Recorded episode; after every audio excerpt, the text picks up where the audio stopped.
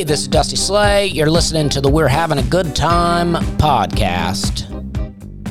Uh, my social media is at uh, Instagram at Dusty Slay, Twitter at Dusty Slay, YouTube Dusty Slay, TikTok at Dusty Slay. My email is dustyslaycomedy at gmail.com. I read all your emails.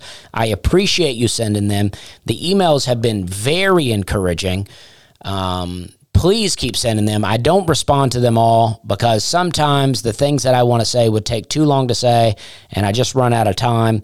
But please keep sending them. I appreciate all the encouragement. If you want, go on and give this podcast a review. Only give five star reviews. If you have a critique, uh, send me an email. There's no need for a four, three, two, one star review. Go ahead, give the five star review. I appreciate you. Um, and uh, we're having a good time. Okay,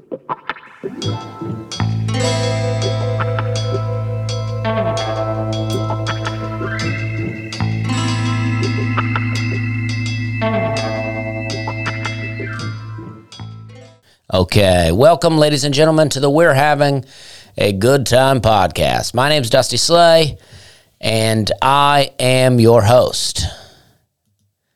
This week I'm home.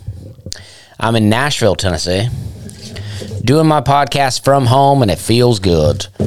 Um, this is the first time I've done it from home in quite some time, but I'm not on the road this weekend. I am. Uh, I did the Opry last night. I did the Grand Ole Opry, and it was great. I always love doing the Opry. It's so fun. It's fun that you know, I, I think I did it for the first time in 2018 or 19. Who knows, really? What is time anymore? Um, and it was so exciting. I couldn't believe that I had actually been on the stage of the Opry, stood in the circle. Everybody always talks about the circle, the magic circle. I guess that that circle was part of the original Opry and has been around for a long time and many many country stars have came across the stage of the Grand Ole Opry and stood in that circle and sang songs and uh, and it is a big deal and I couldn't believe that I was standing there telling jokes. Now I've done it 15 or 16 times. It's still exciting every time, but uh, as with anything, once you do it many times, you don't feel that same buzz that you once did. You know, it still feels good. I still came off last night and I was like, man, that was exciting. But I remember the first time I did it, I practically couldn't sleep that night. And it's amazing. I mean, I saw Mark Wills up there last night. I've seen Mark Wills so many times at the Opry that I feel like we're friends, even though we're not. And there was a band last night that I met called The War and Treaty, and they were very good. And the guy, I didn't catch his name, but the guy, it's a guy girl duo. And uh, he came up and told me that he saw my TED Talk at Zanies and that he was a fan. He watched my Netflix special. And so I, I he was right after me. So I watched him. He was incredible the, him and and the girl Tanya, I think was her name. I didn't catch his name though, but they were incredible. Uh, really great. And but at the beginning of their set, Mark Wills was standing off to the side, and he gave him a big thumbs up. I don't know if it was their first time at the Opry or not, but I went up to Mark Wills and I was like, "Hey, you weren't standing over here giving me a thumbs up when I went up." And and uh, it's one of those things where I don't think the joke landed the way I wanted it to land. And then last night, as I was getting ready for bed after doing the Opry, I had this thought of, should I have done that joke? And I just think that's so funny. I think that's so funny how, and I don't know if I'm sure it happens to more people than just me, but I do think it's so funny how we can do things to be funny and then later go, oh man, I don't know if I should have done that. And that was me to the extreme when I was drinking because I went over to Mark Wills and said, hey, you weren't giving me a thumbs up, but if I were drinking, who knows what I would have said. and then the next day I would have been like, ugh. And rather than it being some uh, ridiculous thing where there probably is no real reason to worry about it, then there would have been like, oh no, I probably messed up. If I have Mark Will's number, I should probably try to give him a call and just make sure that we're still friends, even though we're probably not friends. Uh, I saw John Conlee there. I wanted to talk to him, but um, what am I going to say? You know, hey, John Conlee, remember me? I'm the comedian. I talked to you before and uh, haven't seen you in a long time. So, but that was a great time. Uh, the Opry is just an incredible time. Uh, I don't think it was sold out last night, but it seats 4,400 people. So, and I did some jokes that I don't normally do there. I mean, Henry Cho told me once he was like, and I don't, I don't imagine Henry Cho does the exact same jokes every time, but he told me he's like, a long time ago, I figured out my Opry set, and that's what I do at the Opry. And that may be the move, but my Opry set uh, that I that I had found that really crushes. Most of those jokes I did on the Netflix special, so I'm like, I don't really want to keep doing those jokes. I want to you know, do new stuff at the Opry. And I wanted to do my new closer, but I ran out of time. So I, I ended with the stabbing joke, which was a hit. It is a hit. It's the gift that keeps on giving, that joke. Um, and I'm also trying to video record this. I've been video recording some of the others, but I don't know if this is actually recording the right way that I want it to. So I'm going to I'm going to stop. I'll come back to it. All right. And then I went to earlier this week, I did a show at Zanies in Nashville. Here I had sold out show, sold out on a Tuesday or Wednesday. I don't remember what night of the week it was. It was a Wednesday, I think. Sold out show. Very hot show. I had such a great time. I'm so appreciative of all the people that came and just watched the show. I had a hot lineup Liam Nelson, Bishop, Zaid Devji from Houston, Liam's from Atlanta, Bishop lives here. Brian Bates was on the show, and Tanner Newcomb, all on the show. Very funny people. Uh, I love the show. It was awesome. Hot crowd. And uh, I just couldn't be more happy with how it went. Sorry, I got winded. I had to stop the podcast because I got, I don't know, I got several video things going now, and I'm not sure if my video thing that I had set up was actually, it looks like when I see it on the screen, uh, it looks like it's recording me, but it doesn't really look like I'm saying the words that I'm saying. So I just wanted to go and make sure that's working okay. And now I'm winded because I ran downstairs. And I've been working out. So I don't know what that's all about. But and then on Tuesday I did a show at uh, a uh, uh, I did a private show at a place called the Back Corner. Uh, I don't know. It was a very nice venue. I had seen a band there before, and I was there, and I was emceeing a music event. So it was a uh, a record label having a bunch of their artists come out and perform for you know, Spotify and Google Play and different types of online music things. And wow, it was rough. I thought, you know, because I've done several music events and I usually fit in pretty well. But the the weird thing was the the people there just did not seem interested in comedy at all. Like, and I get it, but they were just like they were just there to see the artist, and in between when when the they were you know, when one one musician was breaking down and a new one was setting up, my job was to kind of, you know, entertain and keep the flow going. And I think I did a great job. I don't I mean my my part was great. The audience just wasn't doing their part. And but they paid very well, so I'm not upset with them. But it was, you know, it was fun. I got to meet some people. I got to meet some musicians that I didn't know previously and it's been a fun week. I really had a good time last week in St. Paul, Minnesota, at the club that I was at. Wow, why can I not remember any club's name? I don't remember people's names. I don't remember what's happening. There's just so many names all the time. Laugh Camp Comedy Club is what it was called. Really great. I never been to St. Paul that I know of. I've been to Minneapolis a few times, and I know they call it the Twin Cities.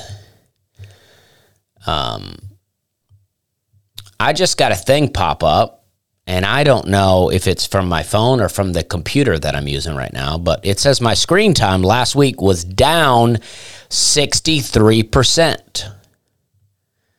And I think that's amazing. And I wonder why that is. Here's one possible reason. I have some land out at McMinnville, and I've talked about it before. I bought a little land out there. I don't know if I actually ever say the town, but that's where it is.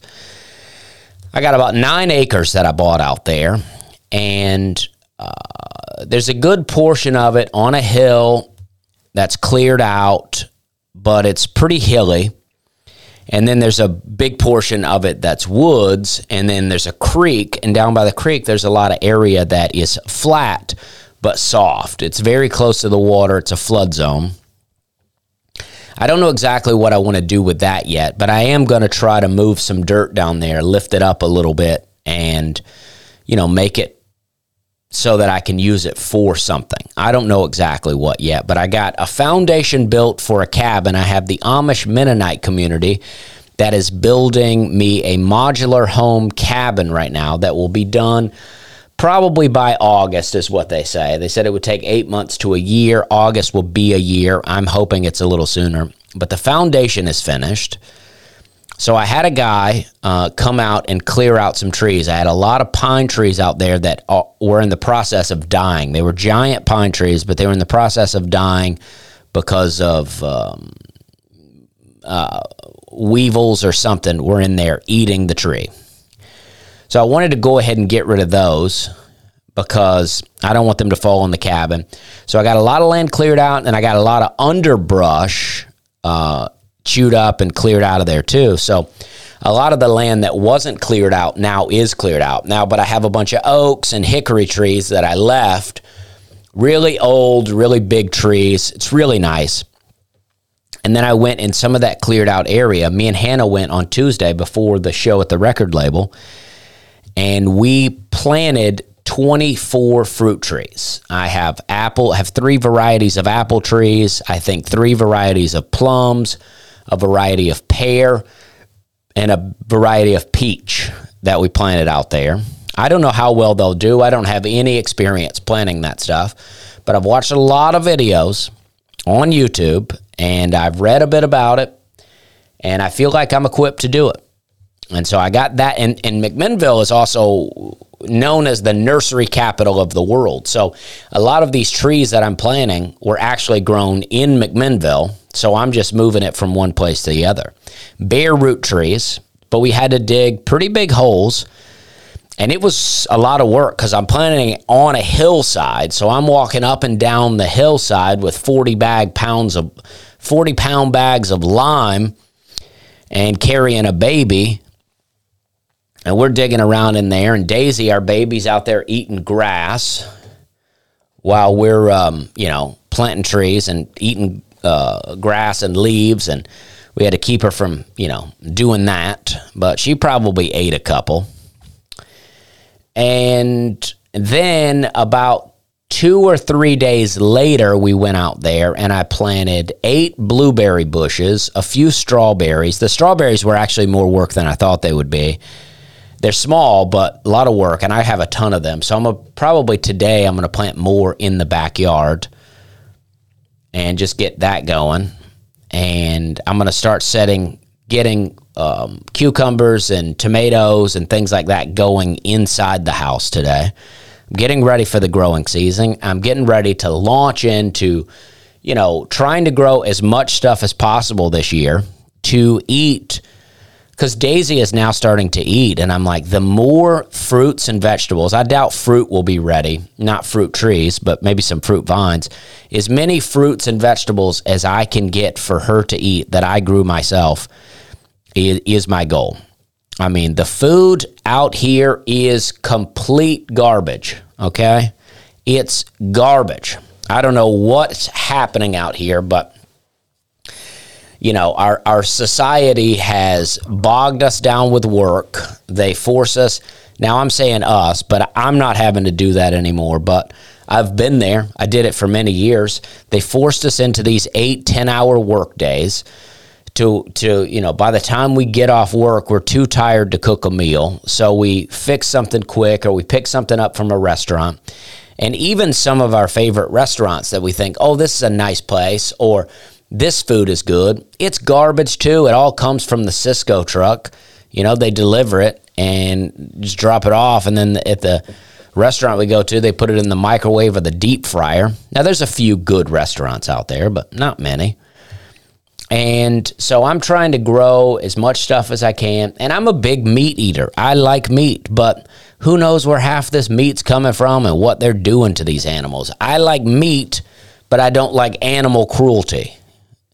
I think there are ways to kill animals that are not cruel. The animals don't suffer, they live a good life, and then they die. Um, death is, uh, it's sad, but it's like, it is a part of life. Dying is, it's all part of it. So it's going to happen. I like meat. I like vegetables. I like fruit.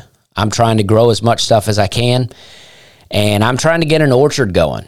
I'd love my my thought was, you know, me and Hannah are hand digging holes. We have not hired anyone. We had to hire someone to push down trees. I'm not I'm not about to kill myself pushing down a tree. But we hand dug the holes and we planted the trees with our daughter out there uh, she sees the foundation. She's been on the land before the foundation, whether she remembers it or not. We got lots of pictures. So one day I hope for Daisy to be able to walk through that orchard, eat trees and plums and pears right off the tree. And did I say trees? Eat apples, plums, pears. I don't know if the peaches will grow. We may be a bit north for that. Um, but one day eat those things right off the tree, knowing that her parents uh, sweated to plant those things. And I think it's very exciting. I'm really into it. And that may be why my screen time's down because I've actually been out and, you know, we have been doing some video. We've been filming it, and I hope to make a big video about the whole thing once it's done, maybe even f- a few videos. But what I don't like doing, and I know some comics do this, and that's just fine. You do whatever, people do whatever they want to do. I'm not here to tell anybody what to do. But I don't, when I'm out doing stuff like that, you know, I'm always told, oh, you should be filming that, putting that on the internet. That's good content. But when I'm out doing stuff like that, that is my escape from the fake world of the internet. I mean, I love the internet as much as the next person. I mean, I love watching YouTube videos on how to plant gardens and why our government's corrupt. I mean, that is my favorite pastime. But um, I like to escape that stuff too. I'm trying to build a nice escape or or a comics retreat is what I'd like to call it. I mean, eventually, what I'd like to do is maybe even put on a show in McMinnville, take some comics out, do a show, and then spend the weekend out at the cabin, just hanging out, cooking out, meditating in the in the uh, the flat area down by the creek. That's what I'd like to make down there is some sort of sanctuary where people can go and just kind of escape from things and uh, and and ground and walk around in our bare feet, touching the ground, connecting to the earth. I've got a video on YouTube right now. Uh, my YouTube channel is Dusty Slay. Just type in Dusty Slay, you'll find it. And I did a thing with Netflix as a joke radio, um, or Netflix as a joke YouTube page where it's called My Favorite Thing, where I did an interview with Tiffany Haddish, um, comedian, actress, very famous, uh, with Clint Ober, who is the founder of the Earthing movement, where he's basically he's got the science behind walking around in the grass with your bare feet and connecting to the earth and grounding yourself as electrical beings. He's talking about grounding yourself and getting connected with the earth which I think biblically, I often think of Moses standing in front of the burning bush, which I know most people think is insane, but um, I'm into it. I think uh, that an all powerful God that created everything can burn a bush and not make it burn up if he wants to. I don't think that's a big deal. I think of his many accomplishments, uh, a burning bush is uh, probably one of the easier of the things. But as Moses stood in front of this burning bush, God told him to take off his shoes because he was standing on holy ground. And I just think when I was younger and I read that, I thought, well, he's telling Moses not to be disrespectful. Take your shoes off. Um, but I think now, I think God was saying, Take your shoes off. This is holy ground. Let me connect to you through the earth. And I think God, you know, God can connect to us however He wants, but He's created this earth. So, and He created us out of the dust of the earth, breathed life into our nostrils, that He wants to connect with us. And if we walk around in the dirt, in the grass, then then we can connect. I think it's great. I'm into it. I don't know that that is Clint Ober's take but that's the Dusty Slay take on the Clint Ober movement of earthing. And then also on there, I talked to Shaye Elliott of the Elliott Homestead. I like to watch her videos on YouTube, and my wife Hannah is a big fan of her podcast. I forget what it's called, uh, and it would take too long to find it. Um, but uh, too long to find it while I'm currently doing a podcast. I could have done some research before, but to be honest, I didn't know I was going to say this. And she's on it and talking about homesteading. She has a family, she has a husband and kids, and they, you know, they don't, I don't think they get everything from their farm, but a lot of their food comes from their farm vegetables. They have goats and, no, they have at least sheep and a cow so she makes cheeses and all kinds of stuff. And she's a very interesting person because she also has an artistic spin on it all. And then I have James Prigioni out of New Jersey. He has what is called a food forest. He's turned his backyard into a forest of all food producing plants. This guy does some really amazing work. He has tomato trees. I mean, it's pretty unbelievable what he does. And uh, I remember when I first started watching people on YouTube growing food, I thought, these people are ridiculous, right? Because some of them have zero personality, zero artistic ability. But James Prigioni is like fired up. I mean, I've said this before, and it may even be on the YouTube video, my favorite thing, but. Uh, every time I start watching James Prigioni's videos, I'm like, I'm about to crush this. And then by the end of it, I'm like, oh, that's too hard. But he makes it fun. I mean, he has a little dog out there named Tuck, and he'll feed Tuck vegetables as he's walking through the garden. The dog loves it. It's pretty amazing. I uh, I'm just really blown away by this. The I mean, my grandparents were farmers, and my my dad still lives on a farm, but you know, my my parents, I think, you know, they're part of the baby boomer generation and I feel like so many people from that generation grew up with families that farmed and grew up poor and they wanted to get out of that. They were like, we're about to move to the city of sorts and get ourselves a job and get out of poverty. But my grandfather was born in 1900 and he um, lived on the same land that my dad lives on today. Now, my dad's been able to buy land around him as it's come up for sale over the years. So he's expanded the farm. But my grandfather bought that in 1947, built a house that my dad lives in now out of concrete blocks or cement blocks, as I like to call them. And uh, you know, carved his initials in the porch, in the concrete porch in 1947, the year my dad was born and he farmed that land. He plowed a field with a horse and a plow, or a mule and a plow.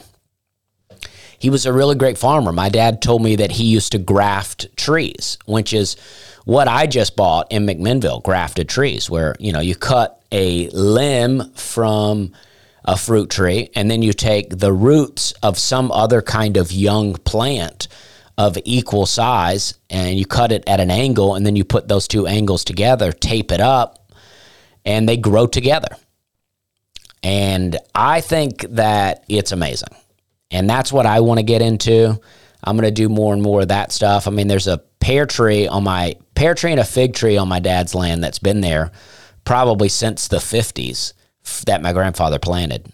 And it's they still produce. It's pretty amazing.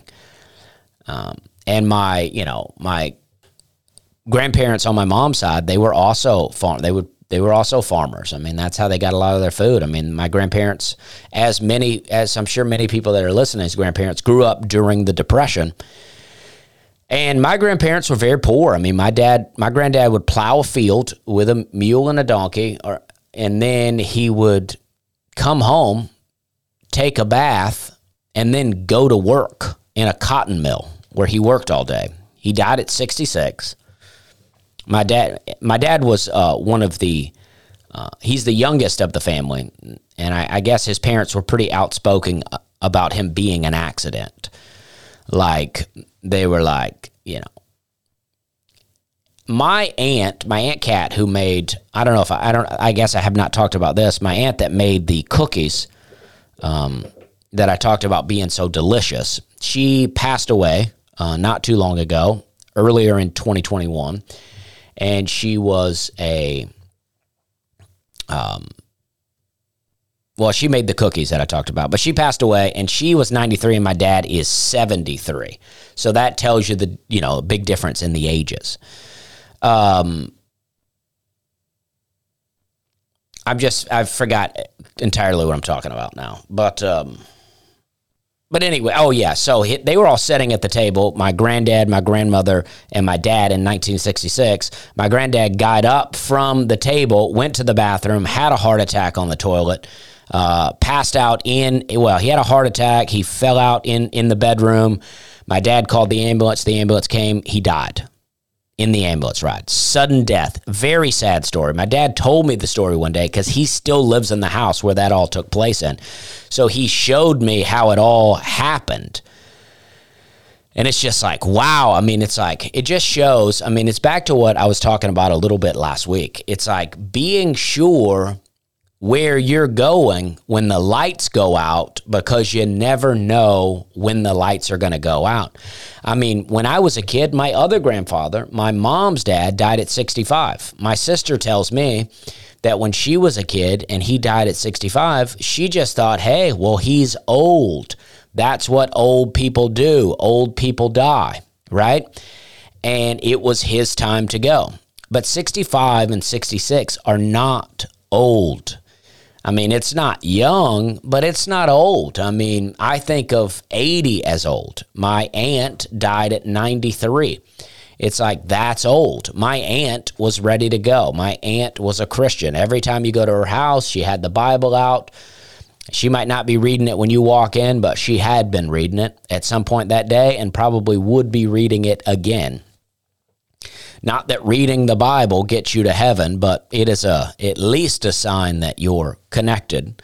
You're you're trying, you're learning. And, you know, so my grandfather sitting there, probably eating some fried chicken, enjoying his life, hanging out with his 19 year old son, and his wife suddenly dies. And it's like, there was no planning for that. At least he had a little time in between the heart attack and death to maybe say a little prayer. But we might not might not all get that. So just something to be aware of. I've gone off on a real tangent with that. That all to say that I'm very excited that I planted some fruit trees and uh, it's looking really great. Uh, this weekend, I'm going to go to Dallas, Texas. I'm about to go, I don't know how many I don't know what to do about this. I think I should just delete it from my website. But I have a social media team and they asked for my schedule from my agency and my agency sent them the schedule, but they just sent them the schedule of all my gigs. And a lot of my gigs uh, that I do are private gigs that the public is not allowed to come to because someone or some company has hired me to come do shows for them. And the general public is just not allowed to come. But they put I've been hired by a company and I'll be there this Tuesday in Scottsdale, Arizona to do a show. And I've been hired by them, but that got put on my website and it also got put on a poster. And there seems to be quite a few RSVPs to it. and I don't know what to do because I don't think people are allowed to come. We'll see how that all transpires. I don't know what's happening. Maybe people will come and it'll just be a real party. But um, that's what's happening there. Um, this weekend, I will be in Friday, Saturday, Sunday. I'll be in Dallas, Texas at the Addison Improv. It's actually Addison, Texas, but it's called the Dallas Improv, I think. I don't know. I guess it is called the Addison Improv. February 25th through the 27th. That's going to be really fun. My friend uh, Alvarado from LA will be featuring for me, and my friend Ralph Barbosa, who lives in Dallas, will be hosting for me. Now, Ralph has featured for me in the past, and he is uh, very funny, and I think he is beyond hosting.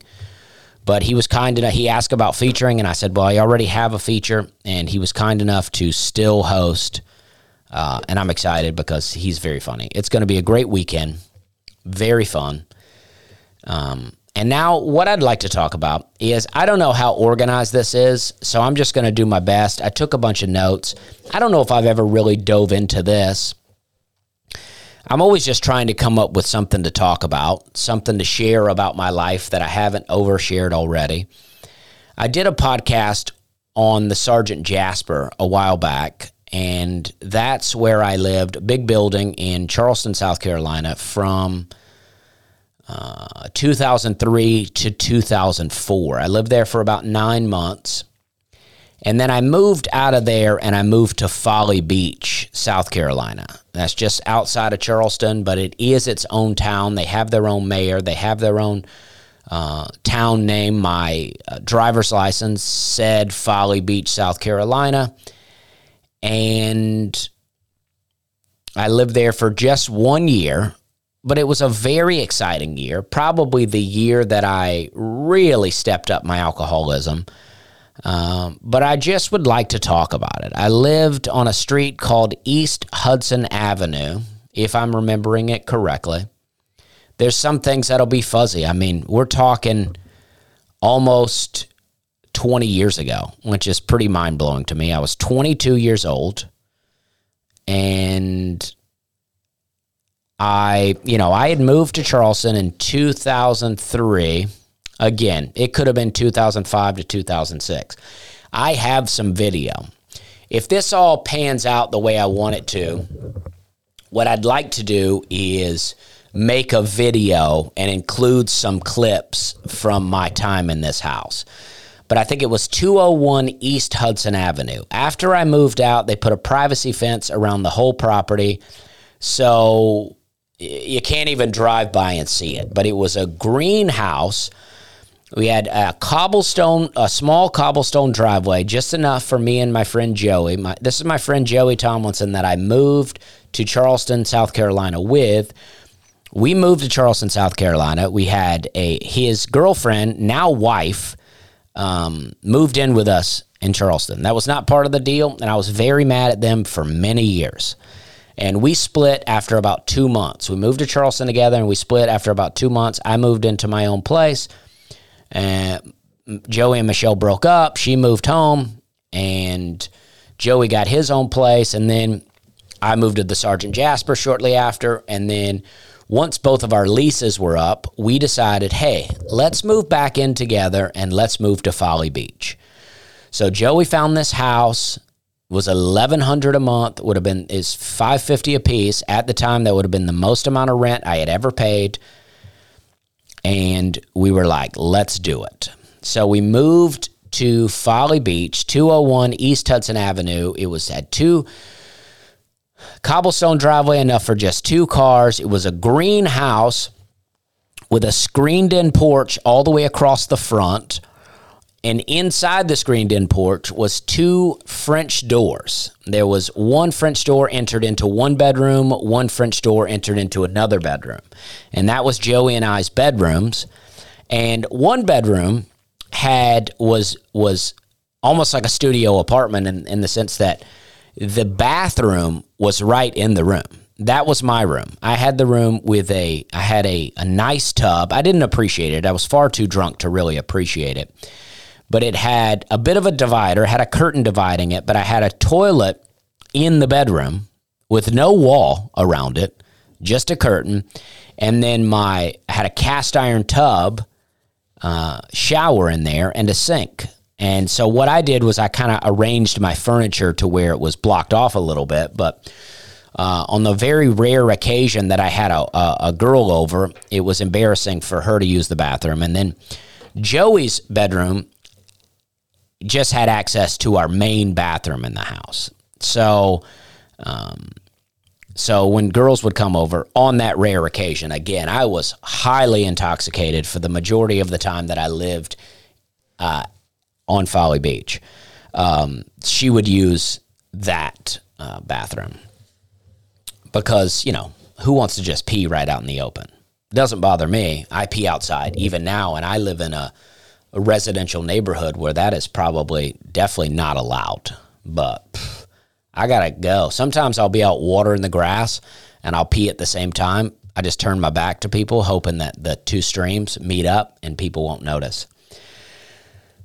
So, um, and then in between those French doors on the screened in porch, there was a giant wooden fish painted. It was a flat, it was a flat painting. It wasn't a physical fish, but it was a flat giant fish. And it was really great. I do have some video. And if I am able to make this video, I'd like to share it because it was really cool. And we had a grill on the front porch, on that screened in porch. And then on on the outside there was an outside shower. So when you came home from the beach you could just wash right off out there. And uh, it was just really great. And let's see. Uh, so basically during that time i was working at spectracide selling pesticides and i was working at hyman simultaneously. So i would do about four days a week working with Spectracide, but I was only doing 20 hours a week. So each day we would work for about five hours.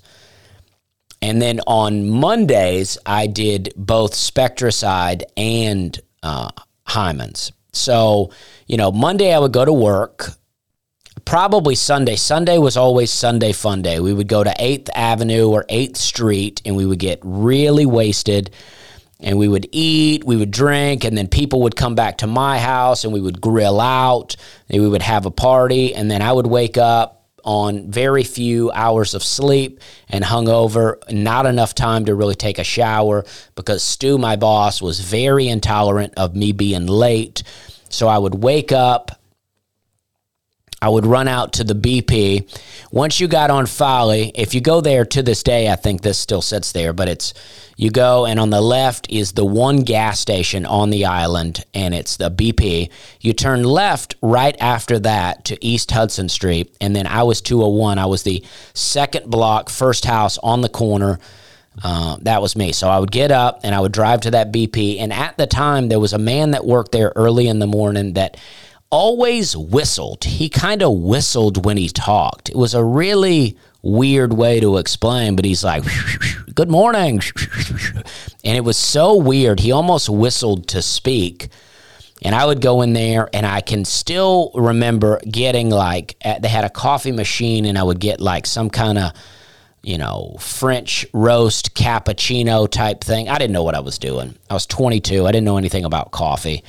I just knew that I was very tired, and people said coffee woke them up.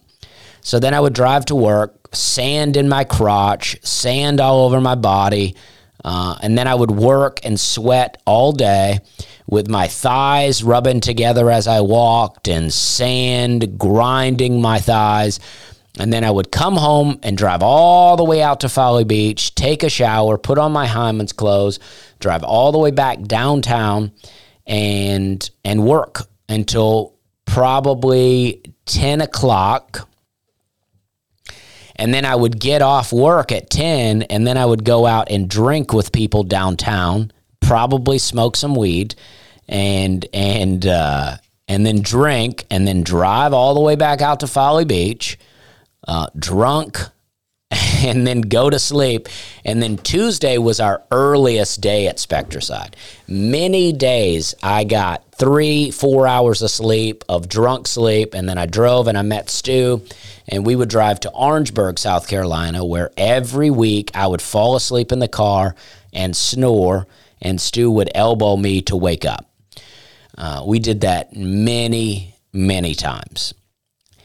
But Folly Beach, um, I used to, I used to, on the days that I didn't have to go to Hyman's, which was Tuesday, Wednesday, Thursday, and then I would work Friday and Saturday at Hyman's. Um, and then Sunday was my one day off. So I was working two jobs, six days a week, uh, hustling it during the summer. Now, in the winter, I only did Hyman's. Um, and it was it was a blast. I mean, I would get off work and sometimes I would just walk down to the beach. Sometimes I would be sober and I would just walk down there and there was this pier cuz I lived 2 or 3 blocks from the beach, one block from Center Street, the main area of Folly Beach where all the bars were. And at the time there wasn't a lot of bars but I would walk one block down and there was this um, gas station with no gas. I know I said there's one gas station there, but this was a convenience store.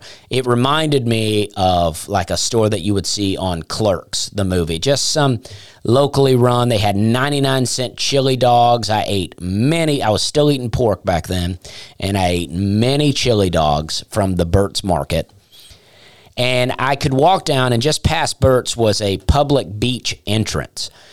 And funny enough, when I was looking to move somewhere, me and Joey went to Savannah, Georgia. That's where we wanted to move. Uh, we thought Savannah was very cool. I liked Savannah College of Art and Design. I thought that might be a move for me while I was still considering college. I I was always very artsy and I wanted to get myself into something like that. You know, I grew up uh, you know, a trailer park kid and my dad living on a farm. And I always just felt like I was a little too artsy for the world around me. Not better, not worse, but just too artsy for what was going on. Oftentimes I felt like the weird kid and probably was. But I, um, so when we were visiting Savannah one time, Joey was like, Hey, my parents are living up in Charleston. Why don't we go visit them? So it was just a two hour drive north. So we came on up, and Joey's dad was driving us all around, and he took us out to Folly Beach. And we went to this public beach area, and they had these uh, uh, cement columns that went out into the water. It wasn't a pier. Uh, I think it was something designed to help keep the uh, beach from eroding. So it was this seam, but you could walk out on it. It was about two foot wide, just wide enough to walk out on.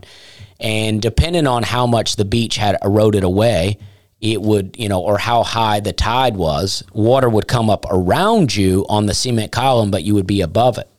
And I remember remember my very first trip to Charleston, walking out on that column out into the ocean, and just just, just thinking, man, this is so cool. I want to I want to live here.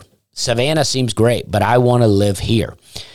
And so many times throughout my 11 years that I spent in Charleston, I would go out to that place just to kind of take that in. I went out there when I lived out there, I would go out on that that thing and just lay down on the column and just roast in the sun. I I go to the tanning bed now. I lay out in the backyard. I love the sun. I love to take my shirt off and lay in the sun. It's one of my favorite things. It feels so good. I mean, I love it. And I used to go out there all the time. At that time, my head was so sunburned that I had scabs on my forehead from where I had been sunburned over sunburn over sunburn. I had to start wearing a bandana on the beach. One, because I thought it was cool, and two, to cover up my forehead to not get burned more. I've never been into sunscreen. I don't care about it. I I think sunscreen's poison. I'll be honest with you. People think I'm crazy, but I think it's poison. I don't do it. I don't want to rub things into my skin. The sun has been around since the creation of mankind, and sunscreen's just been around a while, and I'm not into it. Um, so, uh, and even right before I left Charleston, I went out on that cement column and I took a picture uh, of me standing on it just to remember it. It hangs on my fridge. Um, and the beach eroded away a couple of times, and they would pump sand into it and you know build it back up. Happened, uh, I think, two times while I lived there. So, and it was just. Uh, I remember there were no mailboxes on Folly Beach. They had a post office, so everybody that lived out there got their own post office box. So you'd have to go check your mail that way.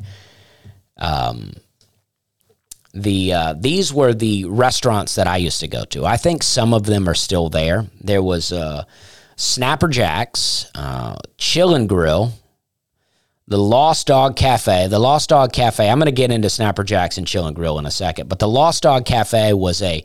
It used to be on Center Street. Now they've moved to a different location, but it was a really good breakfast spot. I mean, I feel like these bref- breakfast spots are all over the world now, all over the country, a hipster breakfast spot. But at the time, I wasn't aware of this kind of breakfast spot. I mean, I was aware of IHOP and and Waffle House and Huddle House, but this felt like a new kind of thing. And I really, I used to go there by myself all the time.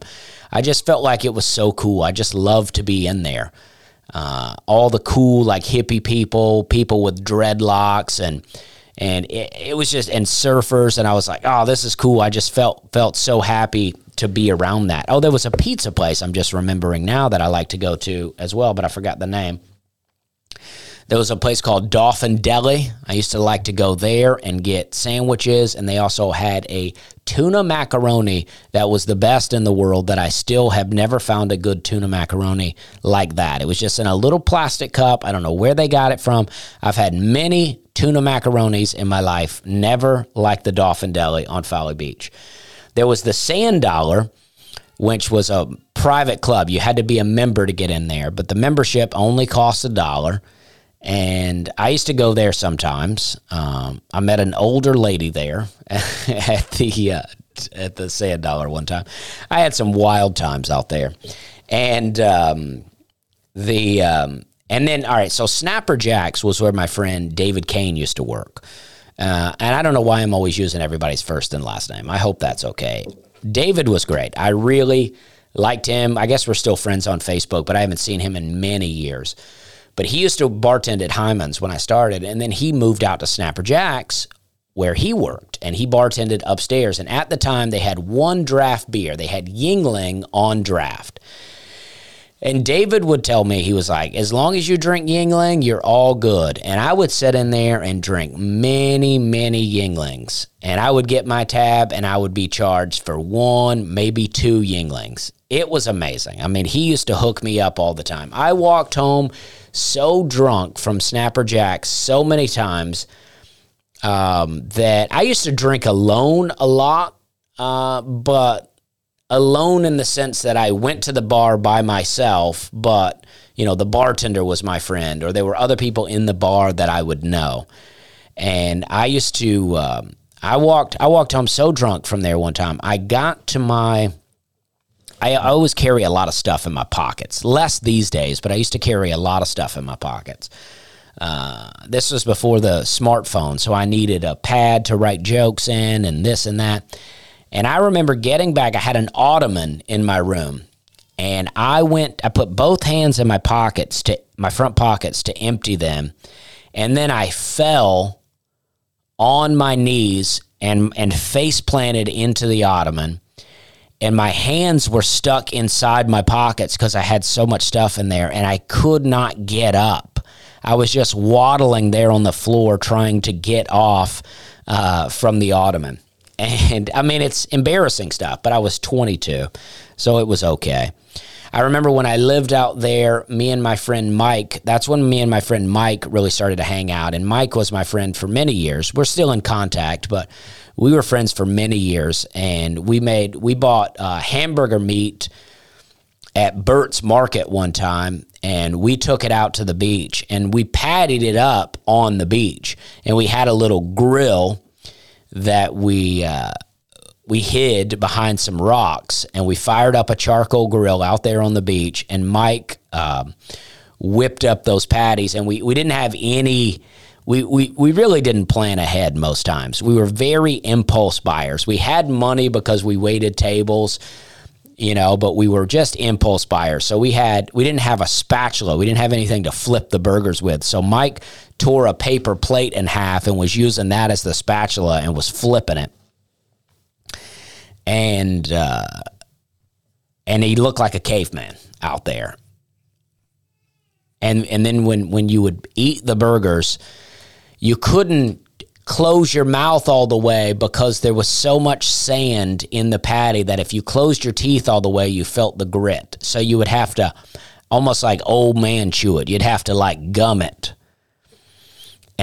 And uh, it was just such a blast. I mean, I would go. I had a friend, uh, a, a friend. She was a girl, not my girlfriend, named Bobby, and she would come out. She started. She ended up uh, dating Joey for a little while, but she would come out and uh, we would go down to the beach. And I remember one particular day, we both bought an 18 pack and we just went to the beach. And I think we crushed, each crushed an 18 pack. And we came back to the house, and another guy came over and we got a lot and joey was out there and we got a lot of video and it's a lot of video of me just being so wasted. I mean, it's embarrassing, but I think it's hilarious. I'm glad it's on video. Uh, I have the copies. It's so funny. And we were grilling out. I remember grilling out. We were grilling out some hot dogs, and the hot dogs were rolling off the grill and falling on the porch. And this was just a basically um, stepping stones uh, a little bit of wood, and mainly dirt. And we were just picking up the hot dogs, putting them back on the grill, eating them, not throwing them out. We had some great parties. We had, you know, we cooked a tenderloin. We had some seafood boils. I mean, I had tons of friends when I lived on the beach. I mean, I had tons of friends the whole time I was in Charleston because it just was such a party. But we had a bunch of friends that used to come over all the time. We were always partying. It was such a good time. Um, I got a video of my dad playing guitar uh, in the living room of the apartment. Probably some video of me and Joey playing guitar in there. Joey playing guitar, me probably yelling along some lyrics to a song I have memorized. Uh, we had, I took an acting class out on Folly Beach with a with a guy named Nick Smith, who I am still in contact with. Uh, I don't think I finished the acting class. Anything that I started during that period of time was so hard to complete because I would be like, yeah, I'll take eight acting classes. And then I'm drunk every day. So I'm like, well, I can't go today. And, but that was a lot of fun. I remember practicing and learning a monologue from One Flew Over the Cuckoo's Nest, a Jack Nicholson monologue. And a guy in that class told me I had a very Al Pacino like voice. And I really wanted to get into some seri- serious character actor acting. I remember at the time I really was enjoying Steve Buscemi movies. Like I, lo- I still love Steve Buscemi, but his his characters are so great. I love that he would just show up in in bit parts in movies. I had a monologue memorized of him from, I think not from Dusk Till Dawn. It was um, an Antonio Banderas movie. I think Johnny Depp was in it too. I forget what it was called, but it was the old Once Upon a Time in Mexico, maybe. And I really love Steve Buscemi, and I really got into that acting kind of weirdness. I had a MySpace page during that time. I had the internet, I had a computer, but there were no smartphones had a MySpace page where I was meeting people from other parts of the world that I thought was so amazing. I just was like, wow, this, I'm really communicating with people. It was a lot of fun. Um, I put on there was a there was a um, uh, a restaurant that is gone now called Barrier Island. It was just across the river. It was technically on James Island, I think, but it was almost to Folly Beach. And I put on a comedy show there one time. My friend Greg, uh, I can't think of his last name right now. Doesn't matter, but he bartended out there. And so I put together a comedy show in probably 2004, 2005, one of my first ones. And I remember the lineup I had. There might have been one more person that I'm, I'm, forgetting, but I had Greg Big Daddy Patterson. He was hot on the comedy scene back then. Um, and uh, I thought Greg was, you know, what a professional comic was. And I'm not slamming Greg because Greg was good. Greg, I mean, at least for that time, I really thought, wow, Greg is really funny and he really was good at crowd work. He was a, you know, pretty overweight black guy, and you know, most of my Hyman's friends that came, for the most part, were all white people, and it's like he would come out.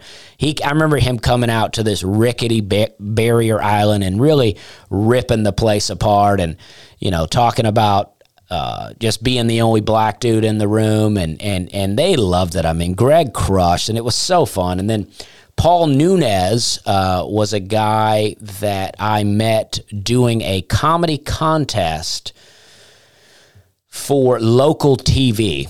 Tony Kemp was one of the hosts. Tony Kemp famously ran several comedy zones in the area for a long time, and he brought a lot of road comics into Charleston. I never took full advantage of the Tony Kemp rooms, um, mainly because I was downtown doing the hipster rooms, and whenever I would do Tony Kemp's room, I would bomb. So, but Paul Nunez won the competition. He got first place in the competition, and I got third. And I was wearing overalls back then, and it was a lot of fun. And then my friend John Ballard, uh, who I'm still friends with, John Ballard helped me write a lot of jokes back in the day, and um, uh, it was such a fun, um, such a fun comedy show. It felt really good, and then shortly after that, I quit comedy and wouldn't start again until 2008. Um, I remember one time late at night, I was coming from downtown and I stopped at that BP. I'm a block away from home.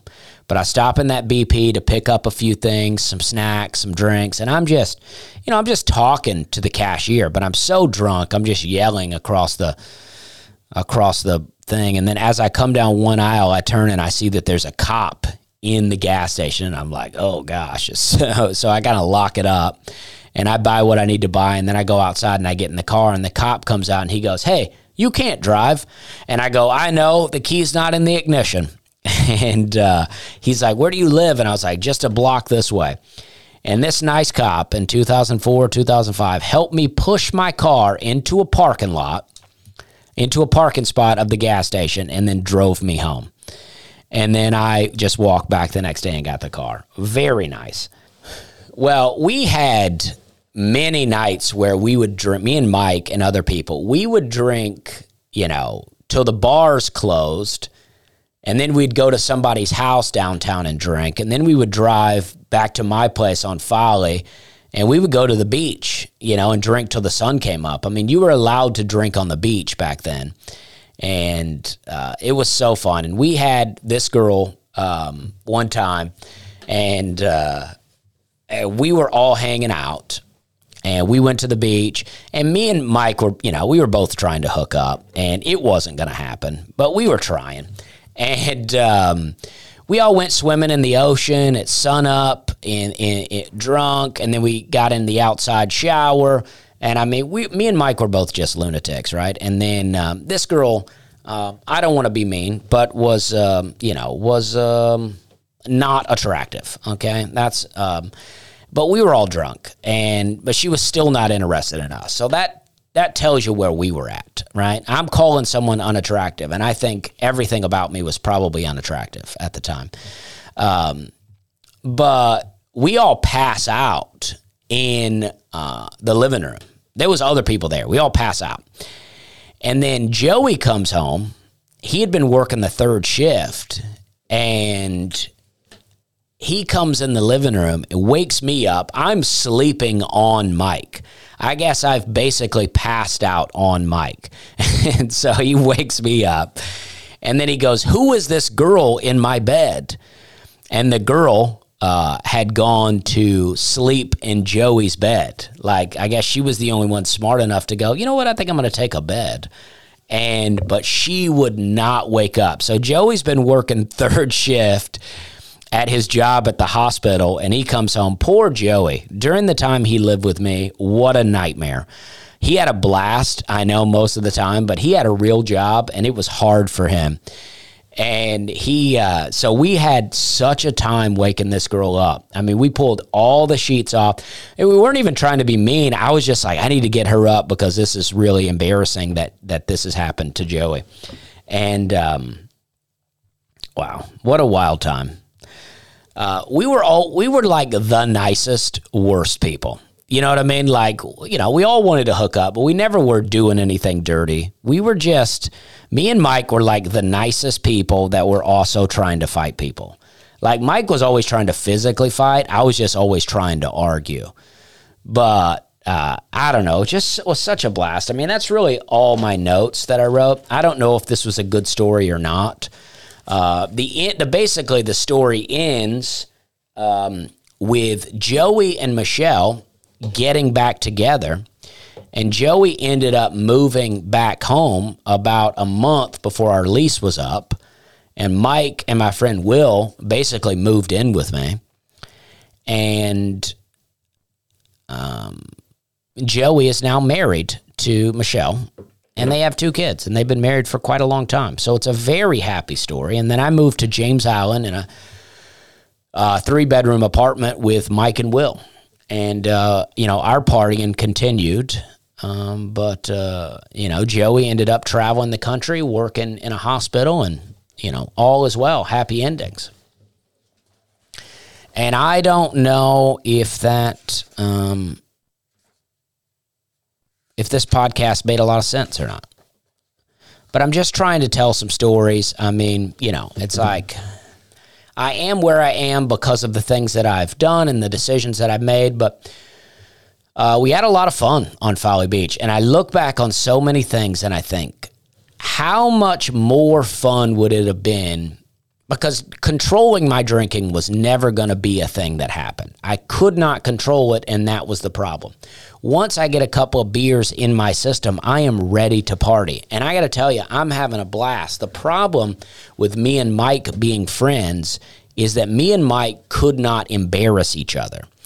There was nothing that we could do to embarrass the other. When I would go out drinking with Joey, we would usually end up in some kind of fight because Joey would, you know, tell me to chill out, and I would chill out, and I would be cool. But but on the nights that I couldn't be cool, Joey would we would really fight. Joey left me in a Waffle House one time.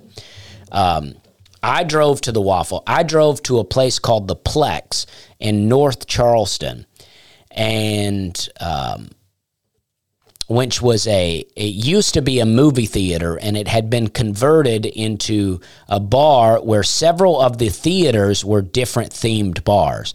Like they had kind of a rap bar and a country bar and a rock bar. I remember seeing uh, Slightly Stoopid and G. Love at a bar. And I was dancing with some girls that I think Joey deemed unattractive, and it was embarrassing him. And he was like, let's get out of here. So we left and we went to the Waffle House, and I was wasted. And we got into an argument. And I'm yelling at Joey in there, and he's like, I'm leaving. And Joey called a cab. This was long before the days of Uber. Joey called a cab. They picked him up and left him. And then the Waffle House waitress came over and told me, she was like, You have to leave. And I was like, Oh, well, give me my food to go and they brought me some to go boxes. And then in my condition, I was so drunk that I got kicked out. My friend left me at the Waffle House and I got kicked out, but they just let me drive home. and I drove home eating Waffle House out of a to go box. Um, who knows what night of the week it was? I think I missed my shift at the Office Depot the next day, and uh, they got really mad at me. I was just named employee of the month, and then I and then I called out drunk. But you know, we are who we are because of the decisions we make. But I just think how. Um, but me and Mike couldn't embarrass each other. Mike would not have left me in the Waffle House. We both would have been kicked out. We might have gotten into a fight in the parking lot, but he would not have left. I have a Savannah story I'd like to tell another time. Um, about me and Mike going down to Savannah getting drunk. That was a pretty wild one. I've been in contact with Mike a little bit. I'd love to get him on the podcast, but he's not really into this sort of thing. Uh, but I'd love to get him on and just talk about some of this stuff. That'd be a lot of fun. Um, but I uh, have really enjoyed uh, this podcast today. It's been a lot of fun. Um, but you know, we are who we are because of the decisions that we made. But I, I think that we can learn from them, right? Um, I don't think that God led me to drinking the way that I did, but I do think He let me experience this, right? Like He didn't bring it on me, but He let me live the experience. And I think when you when you look at people in the Bible and you look at stories of the heroes of the Bible per se. Now, I say hero, but no one was a hero. They all were killed or died, and they're only heroes when they get to heaven. Uh, but, you know, God used people who were a mess. Right now, people say Noah was an alcoholic, and I don't know if that's true. Noah, you know, built an ark and saved, uh, you know, humanity uh, to to replenish the earth. But and then it says he got drunk. He built a vineyard and got drunk. I don't know if it makes you an alcoholic to get drunk one time. Um, but you know, Moses, you know, straight up murdered a dude and then had to run and hide in the desert for forty years. Um, you know, Paul, the the guy that has the most things written about in the New Testament, he wrote the most books of the New Testament. The guy that is the most misinterpreted, in my opinion, not just my opinion, but uh, it is popular to believe that Paul has told us that we don't have to follow any laws of the Old Testament, which I just think is uh, ludicrous. Um, it's just insane.